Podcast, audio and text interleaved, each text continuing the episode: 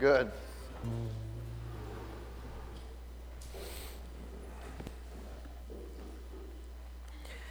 While you're getting down, uh, or while you're getting seated and getting settled, if you have a Bible, open it up to Luke chapter 10. If you don't have a Bible with you, but you have a smartphone and you have our app, there's a Bible on our app for you, or any other Bible you have on your phone, maybe. Um, there's also some Bibles in your seats, so uh, anywhere you can find one, find one. And we are in Luke chapter 10, going to be starting around verse 25 as we've been walking through the Gospel of Luke uh, for a long time here. And I'm going to be pressing on into what is, um, I would say, arguably one of the most, I don't know, we'll say popular uh, portions of Scripture that you could that, that exists. I mean, you don't have to be a theologian, you don't have to be a pastor, you don't even really ever have to have come to church to have heard the phrase, because it's kind of become this pop culture phrase that, like, if you stop someone or if you stop on the side of the road to help someone change a tire, or someone's car goes into the ditch on a snowy day and you push them out, you might be referred to as a good Samaritan. Okay, so everyone knows the story right? Or everyone at least knows the connotation of what it means to be a good Samaritan. So today we're going to read where it actually happened in Scripture and talk about it and unpack it. Because although it certainly is true that a good Samaritan is someone who helps someone in a time of need, there's so much more depth to the parable that Jesus shares. And there's actually a story within a story and so I want to talk about both of those this morning because they're really important. So uh, let's take a minute and read the parable uh, to remind us of the story. Luke chapter 10, starting at verse 25. I'm reading out of the NIV, so it might be slightly different than your version. On one occasion, an expert in the law stood up to test Jesus. Teacher, he asked, what must I do to inherit eternal life? What is written in the law? He replied. How, how do you read it? He answered, Love the Lord your God with all of your heart, and with all of your soul, and with all of your strength, and with all of your mind. And love your neighbor as yourself. You have answered correctly, Jesus replied. Do this, and you will live. But he wanted to justify himself. So he asked Jesus, And who is my neighbor? In reply, Jesus said, A man was going down from Jerusalem to Jericho when he fell into the hands of robbers. And they stripped him of his clothes, beat him, and went away, leaving him half dead. A priest happened to be going down the same road, and he saw the man. He passed by on the other side. So too a Levite, when he came to the place and saw him, passed by on the other side. But a Samaritan, as he traveled, came where the man was. And when he saw him, he took pity on him. And he went to him and bandaged his wounds, pouring on oil and wine. And then he put the man on his own donkey, took him to an inn, and took care of him. The next day, he took out two silver coins and gave them to the innkeeper. Look after him, he said, and when I return, I will reimburse you for any extra expense you may have. Which of these three do you think was a neighbor to the man who fell into the hands of robbers? The expert in the law replied, Well, the one who had mercy on him. Jesus told him, Go and do likewise. Pray with me for a minute, would you? Lord, uh, so much can be missed, so much can be hidden, Lord, when our hearts are distracted, when our eyes fail to see, when our ears are plugged. And so, Lord, I pray that you would open our eyes, that you would clear our minds that the, that the white noise of our lives, Lord, may be silenced in this moment, that our ears would be unplugged. Lord, that we might hear and receive uh, the Spirit's voice, communicating the truth of your word to us. Lord, may your word be uh, life changing not just good advice, not just inspiring or encouraging or challenging. Lord, may it change who we are, that it might glorify you. In Jesus' name we pray. Amen. Now, um,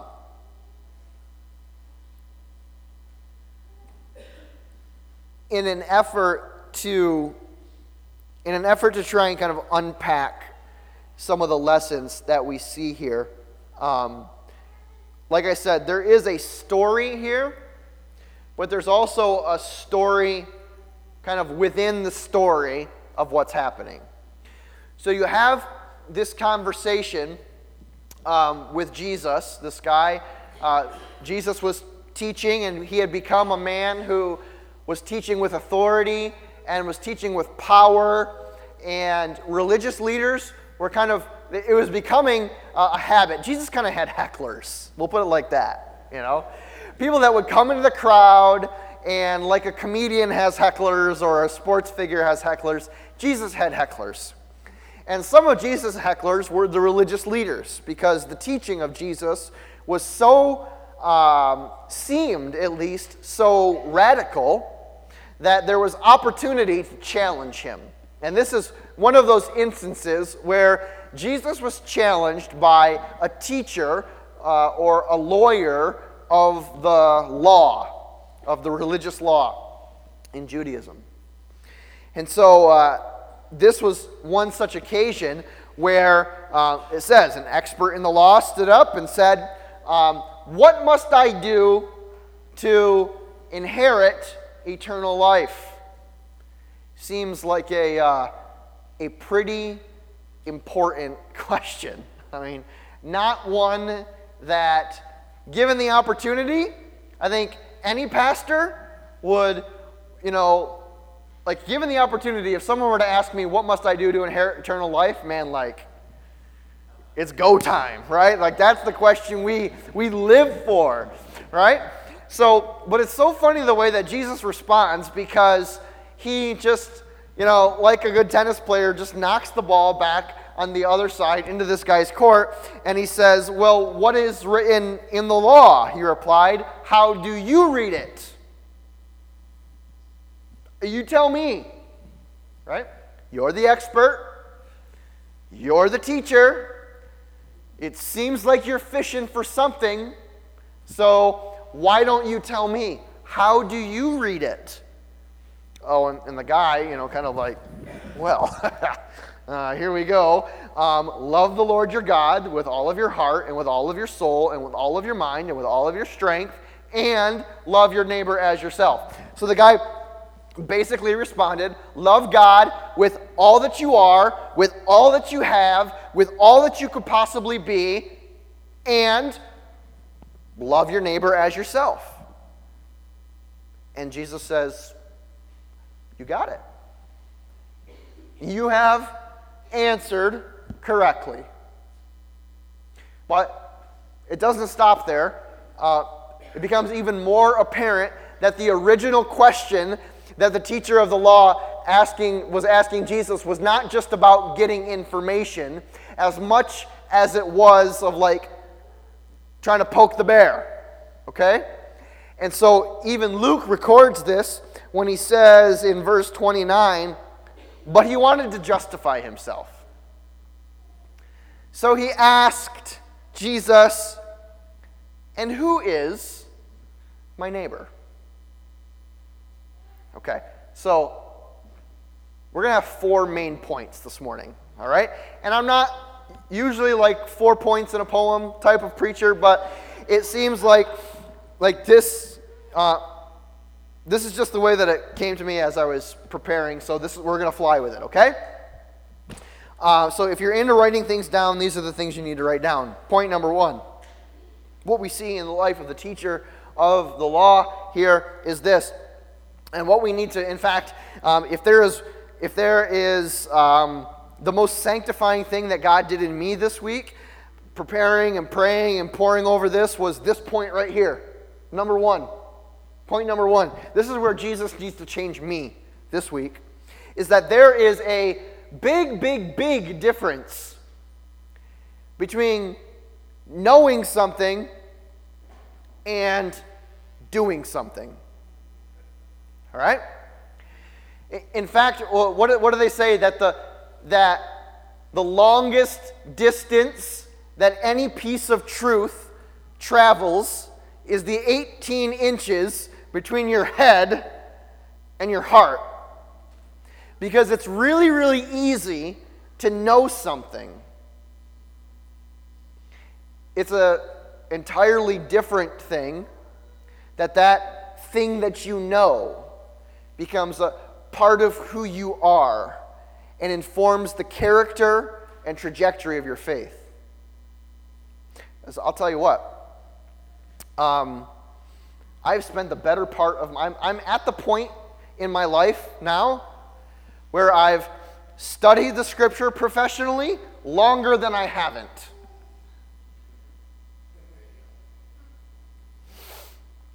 And I've poured over every page of this book. Um, and I have pieces of paper on walls behind frames that say that I've made accomplishments when it comes to knowing what's here. All right?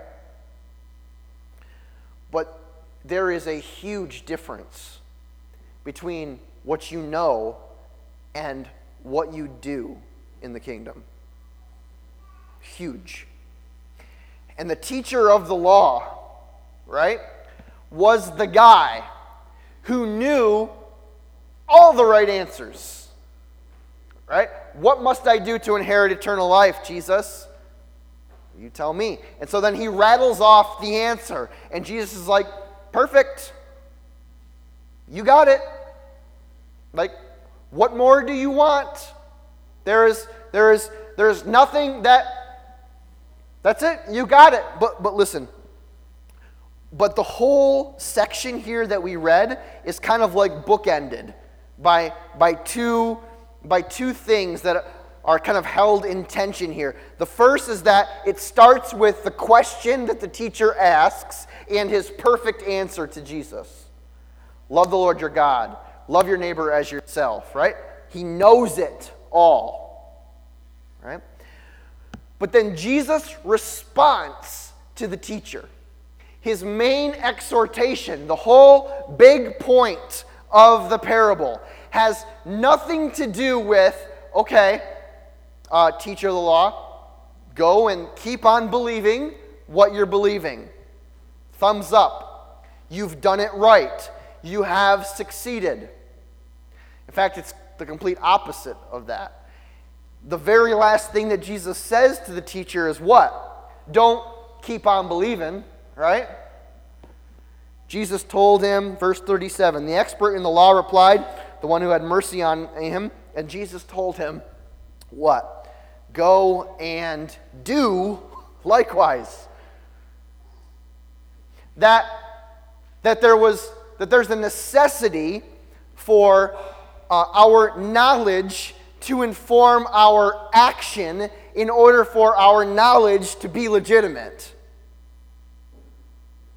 Now, this is not like a single point in Scripture, right, that we're, that we're getting this from. This really is the whole counsel of Scripture.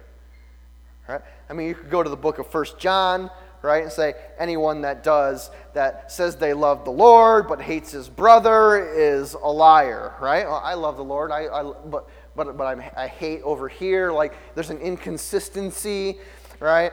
Um, there's an inconsistency here between those of us who know everything, right, but who hoard that knowledge as if it's the knowledge that produces righteousness and growth in the kingdom, rather than us doing what it is that our faith is producing in us fruit.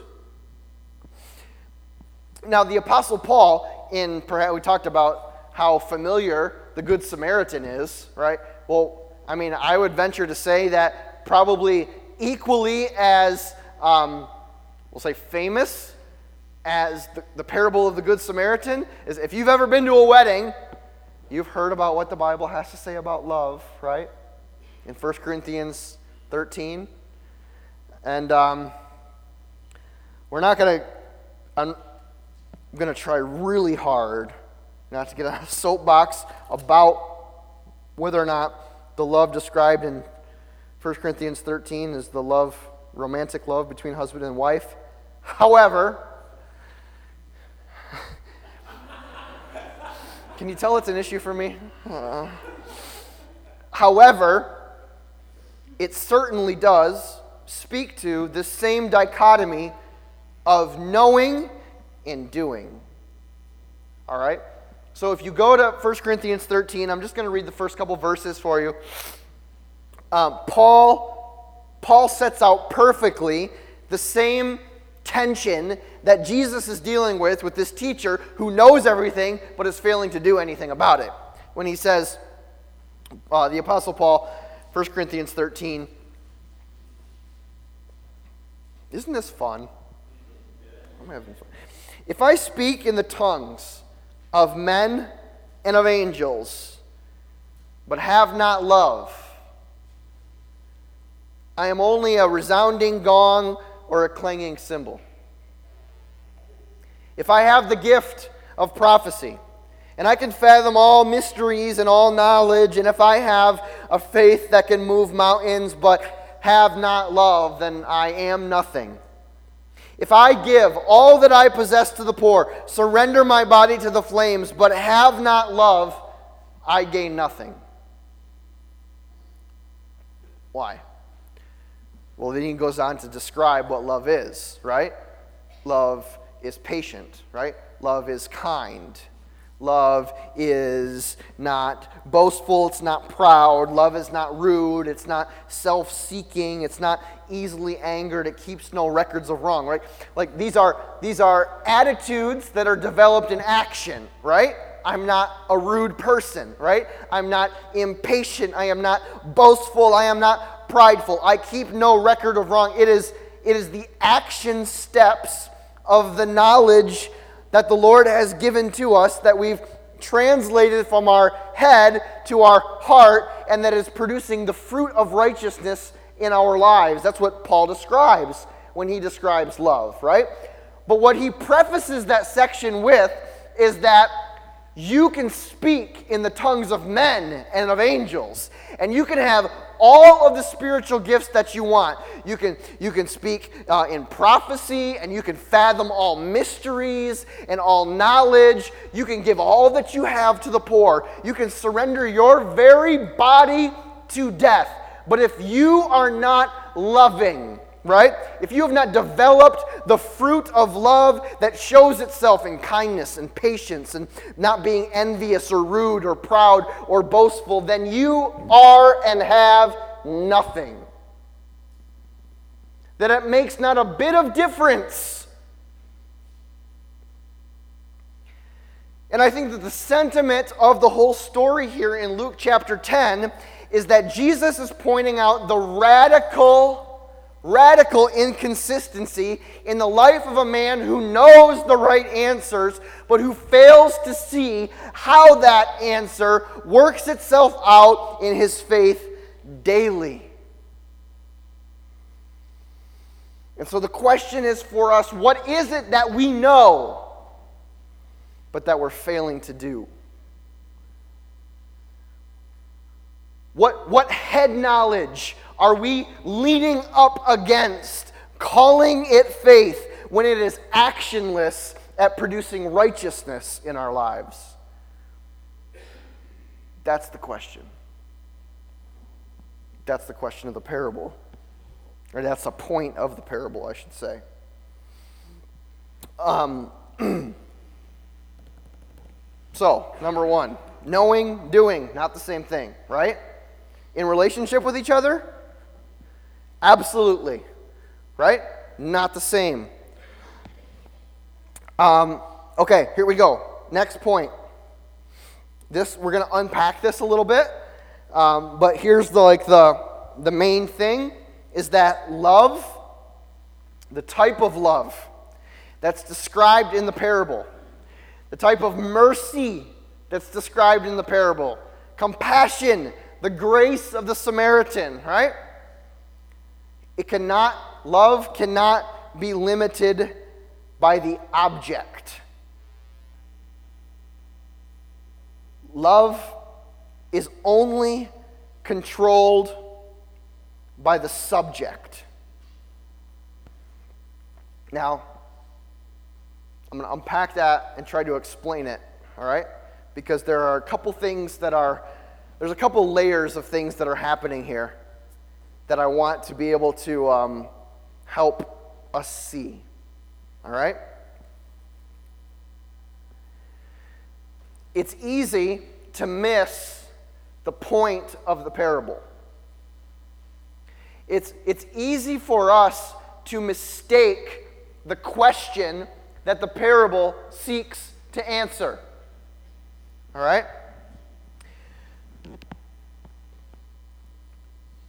Sometimes we think that the parable answers the question how do I get eternal life?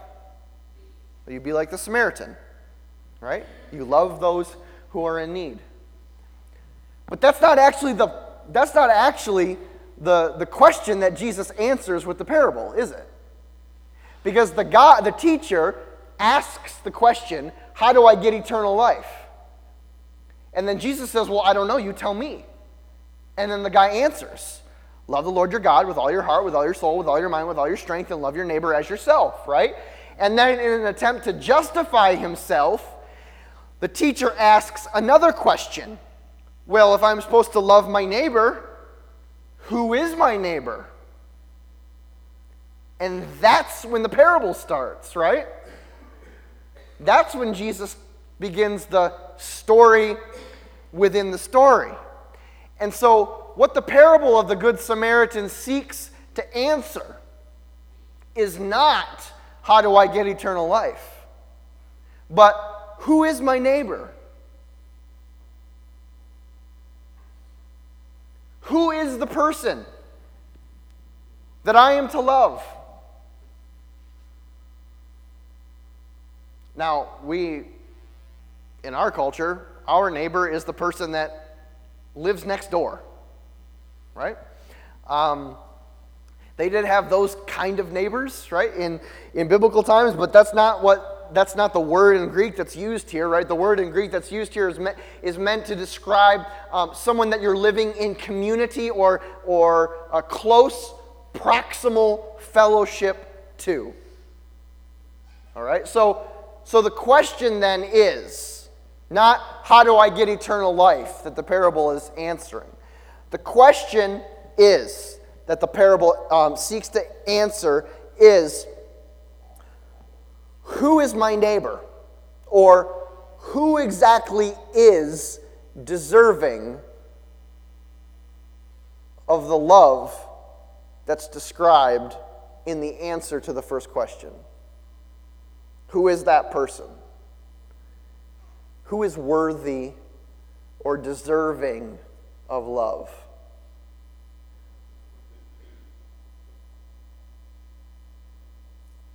Now, we can make all kinds of connections about how even that very question connects back to our first point, right?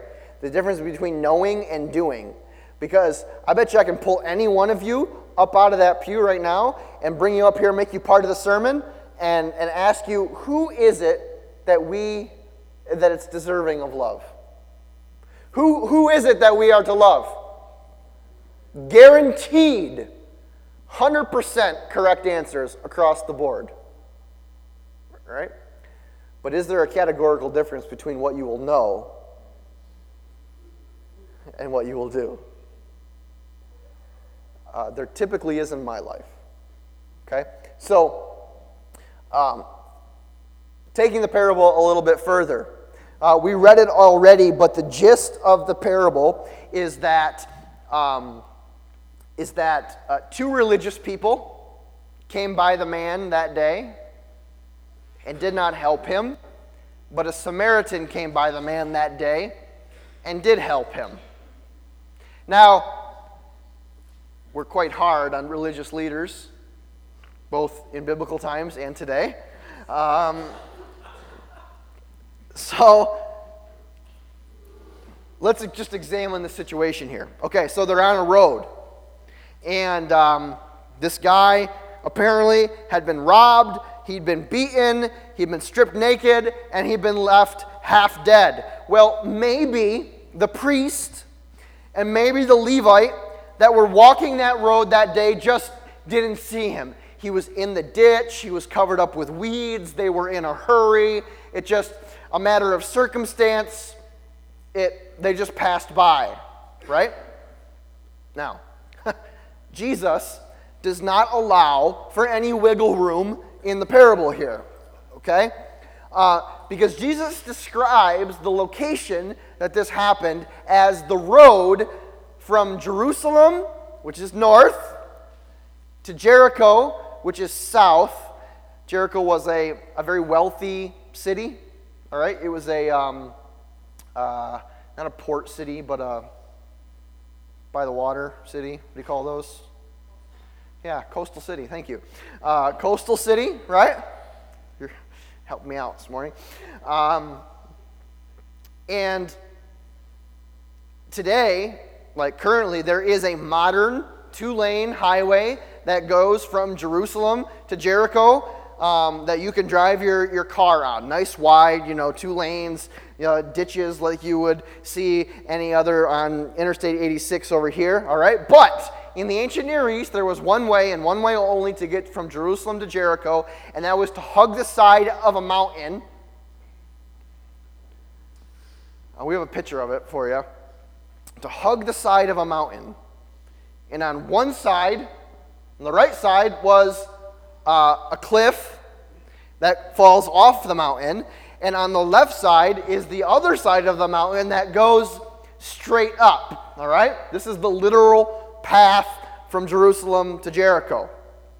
So, if the priest and the Levite were going to pass by the half dead, naked, bloody man on the side of the road, right?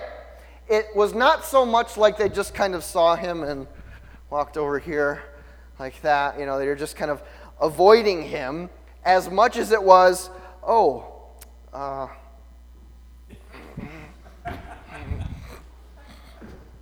and walked on. There was no place else to go. All right? There was, there was no getting over the fact that there was just a flat out, I don't have time for this. I don't have the capacity to meet this need. I'm afraid. I don't know what to do. I have more important things to do, and passing by.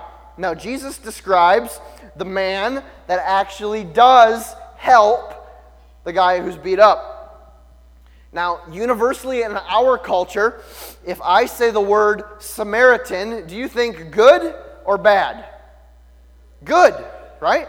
Because we've associated it, our understanding, with the actions of the Samaritan here. However, um, if you were to grab a, a Jew in the ancient Near East off the street and say, Samaritan, good or bad? Bad. Categorically bad. And not just like a, oh, I don't really like them, bad.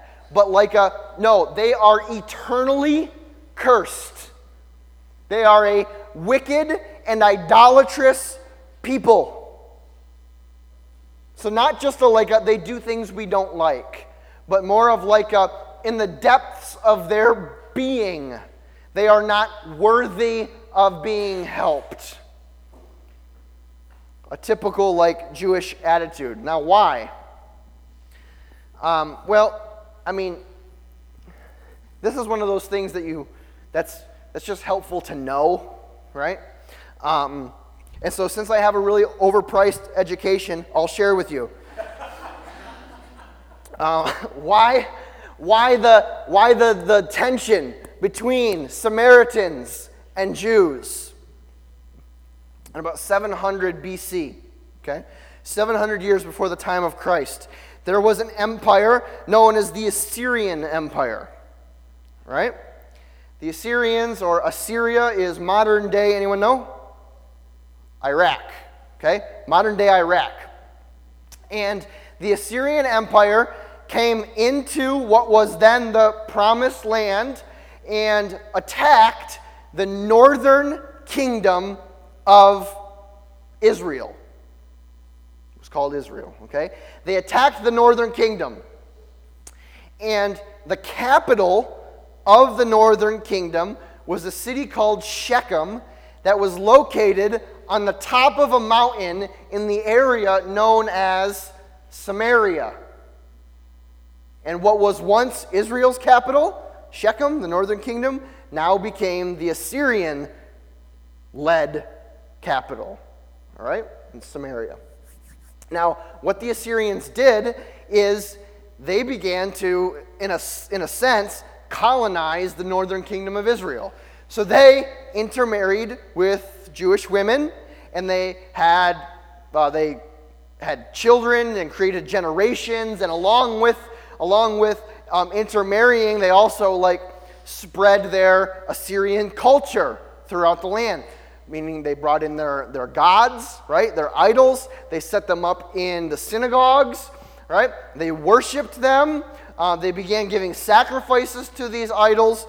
And uh, essentially, for lack of a better term, watered down the monotheistic like foundation of Jewish culture and faith and religion for generations. Okay? A hundred years later, 600 BC, an empire known as the Babylonians.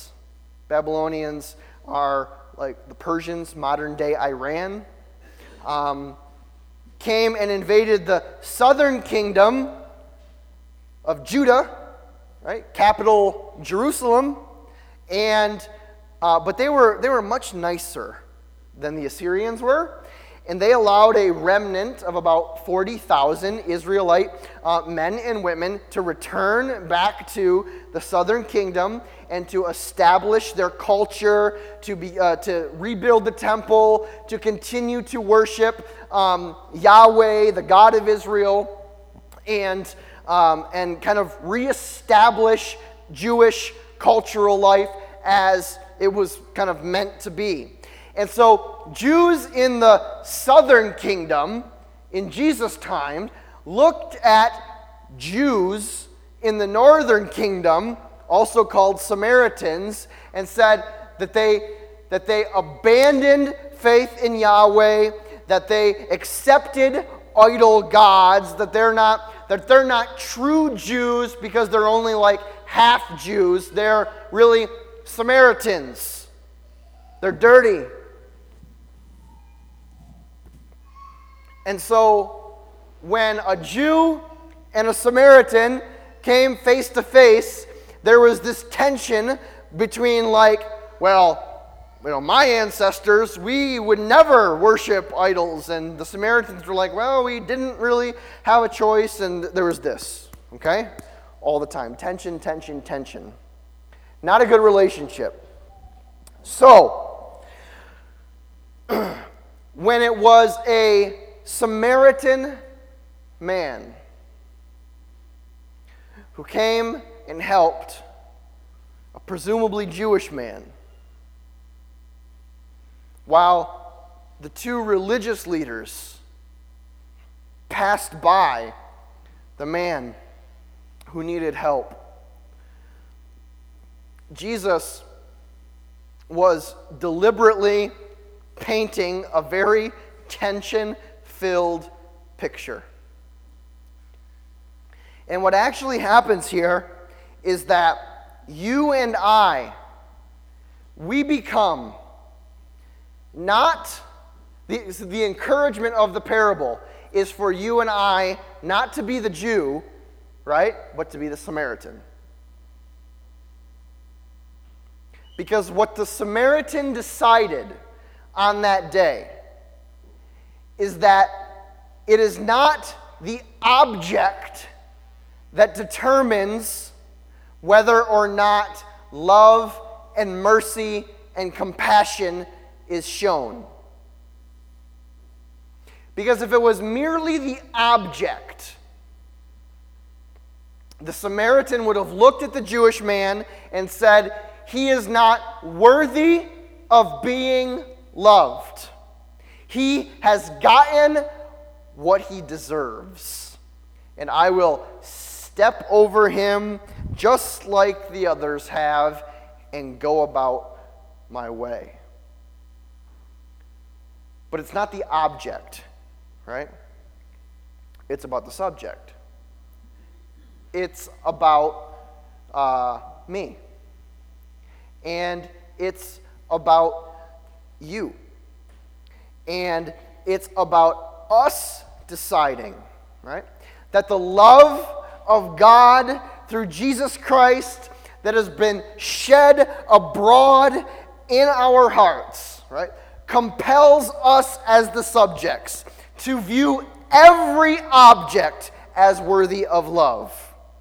No matter what the history, no matter what the culture, no matter what the background, no matter what the neighborhood that they live in, or their economic status, or the language that they speak, or the, the brokenness that their family has experienced. That it's, it's not the object that determines whether or not it gets loved, it's the subject that does the loving that determines that. And as people who have been loved by God in Jesus Christ, we can make the decision, knowing what we know, to go and do likewise by loving those that the world says is unworthy.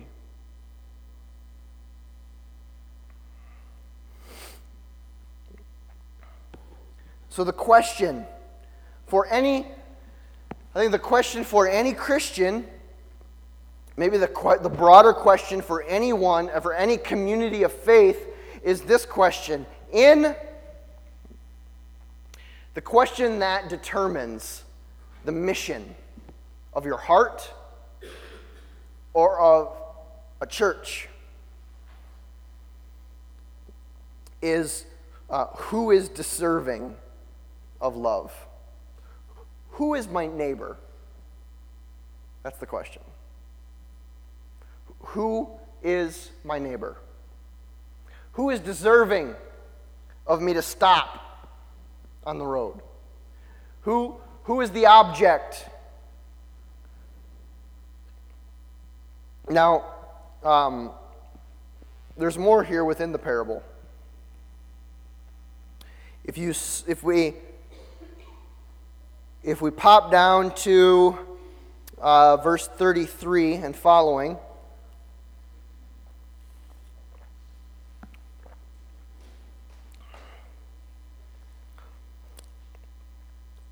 a Samaritan, as he traveled, came where the man was. And when he saw him, he took pity on him. And he went to him. He went to him. Where was this guy? that he had to go to him. Down part of the cliff already? I don't know. He went to him and he bandaged his wounds, pouring on oil and wine. And then he put the man on his donkey, took him to an inn, and took care of him. Now, listen, the, the parable says that the man, uh, they stripped him of his clothes, beat him, and went away, leaving him half dead. So when the Samaritan approached him, this man was likely, if not half naked, fully naked. Now, I maybe this guy was uber prepared and had like wounded man on the side of the road, like emergency kit on the back of his donkey. I don't know, but I doubt it. All right? So when he bandaged the wounds of the wounded man, li- very likely the bandages came from his own clothing. If the man was half naked, very likely the Samaritan was ripping off his outer cloak, wrapping it around the man, right? Taking his own jug of wine and using it to, to sanitize and to cleanse the, the wounds that he had, pouring, pouring his own oil on it to keep it from infection and to help soothe the pain. Then, if that's not enough, he picks the guy up and puts him on his own donkey, which means the Samaritan is now what? Walking. The answer to your question about how long that walk is from Jerusalem to Jericho is 17 miles on the side of a mountain that apparently was known for having thugs who beat people up and left them half for dead. So it was not a small thing that the Samaritan was doing, right? It was not small peanuts. In fact, then it says he took them, he took him into town and, and, and took care of him at an inn. Do you know that love can come at great personal cost? That love is not easy peasy.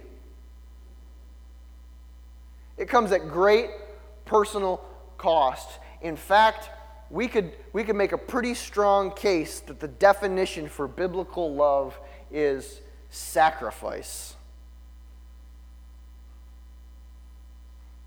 That the man sacrificed his own ride, sacrificed his own clothing, sacrificed his own wine, sacrificed his own oil, sacrificed his own money. He sacrificed.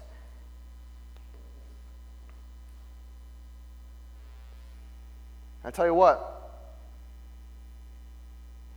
if you've ever loved someone that the world has said is unworthy to be loved, you might also know that it's not just your wine or your oil or your clothing or your ride that you might have to sacrifice. But a lot of times, uh, the necessity is for us to sacrifice our pride, to sacrifice our own level of personal comfort. And sometimes we must sacrifice our time. Man, I don't got time for this. Right? The Levite and the priest. I don't got time for this. I got a calendar and I got a schedule. And if you could just see how full it was, you would know how important I am, and I need to get going. Sometimes we must sacrifice, like the Samaritan did, our resources, our possessions. But, but there is a common theme. All the time, we must sacrifice something of ourselves so that in the midst of someone else's brokenness, they can experience healing.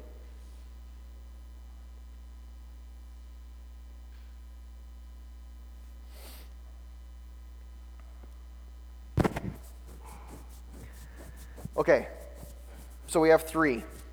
We have the fact that there's a huge difference between knowing, doing, knowing something and doing something.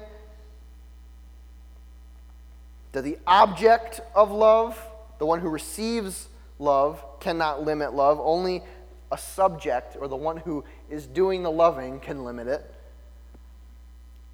That love comes at great personal cost, that love is a sacrifice. And finally, here this morning. Well, let's read first.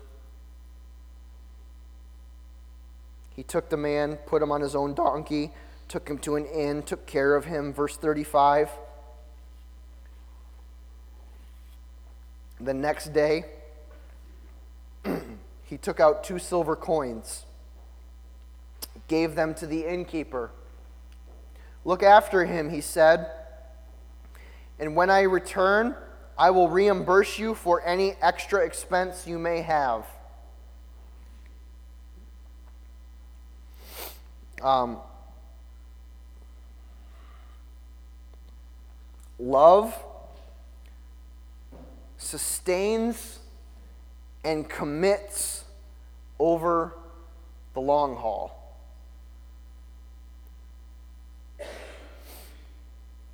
That love that brings someone from brokenness, like the man was, to healing and wholeness is not a flash in the pan type of love. Right? It's not a bandage you up, send you on your way type of love. It's just legitimate, all right? It's not a it's not a one event type of love. It's not a one summer of love type of love, right? It's a willingness and commitment over the long haul to walk with people through their brokenness in the midst of their healing, caring for them until they can be sent on their way.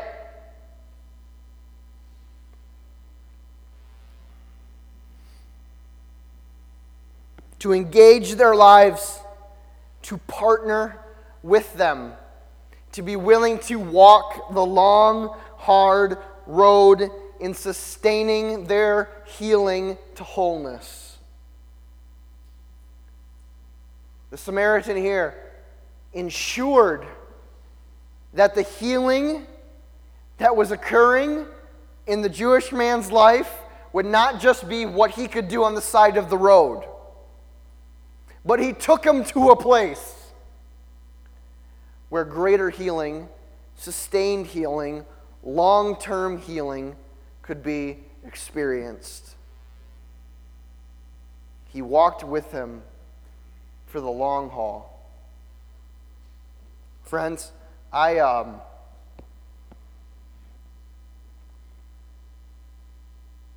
I hope that we hear uh, to I hope that we hear to us at Conduit um, the words of Jesus in the parable uh, to love over the long term. That, that love that leads to healing and wholeness takes sustained action. And that as a people, we are willing to do the hard sacrificing of love that is necessary for that to happen. Love costs, right? Love, love costs something.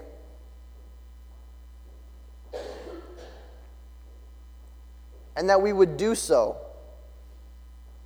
because our answer to the question of who is my neighbor? Who is deserving of love? Is not determined by anything else other than God's first love for us and our love for others.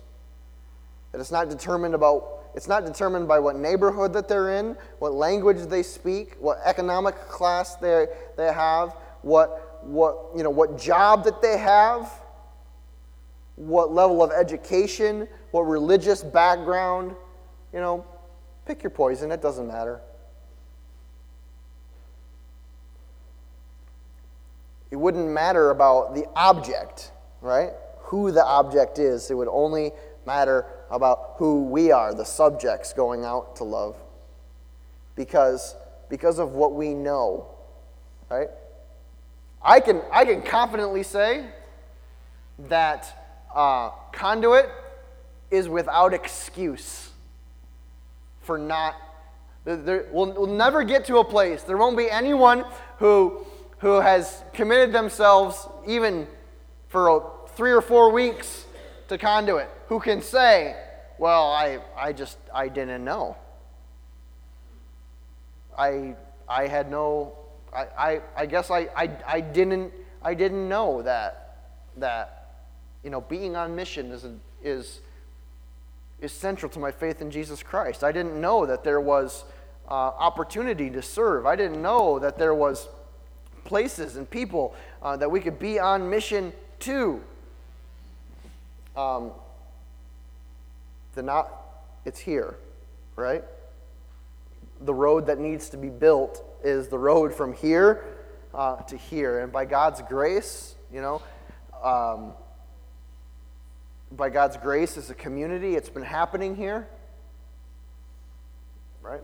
So don't, please don't receive this as an admonition towards something that hasn't already been happening, as much as an encouragement to be reminded that as we move forward, as we move to the north, right? And then later, as we move to the east, to the west, and to the south, and to maybe even further north, or wherever it is that the mission of God takes the movement of conduit, right? That that we remember um, that we remember what Jesus said here. So as um, Bryce and his team come forward, I uh, just lead us in prayer to um, asking the Lord to just plant these truths in our life. Oh. Uh, Father in heaven, you have uh, given us your word in such a powerful way. Um, and Father, it is, you know, we could certainly see ourselves in these pages in so many different ways. Um, we could certainly see ourselves, Lord, as the teacher of the law who thought he knew everything, Lord, and probably did know everything uh, but failed to understand, Lord, how that knowledge could inform the fruit of his faith.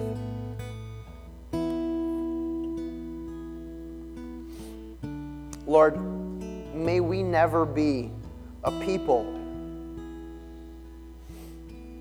who see who sees anyone outside of them deserving your love deserving to be loved. Lord, may we be a people who are willing to sacrifice in the name of love.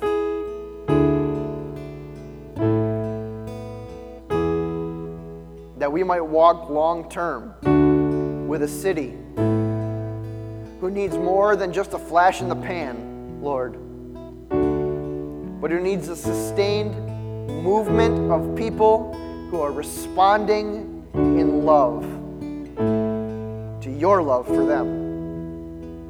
Lord, may we be on mission, glorifying you,